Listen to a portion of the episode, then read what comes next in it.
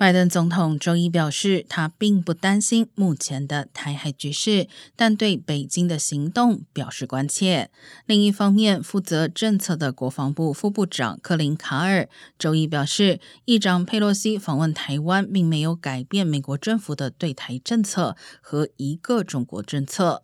当被问及五角大楼关于北京不会在未来两年内试图武统台湾的评估是否在佩洛西访台之后发生了变化时，卡尔给出了否定的回答。他进一步解释称，中国在台湾海峡进行军事行动是完全没有必要的。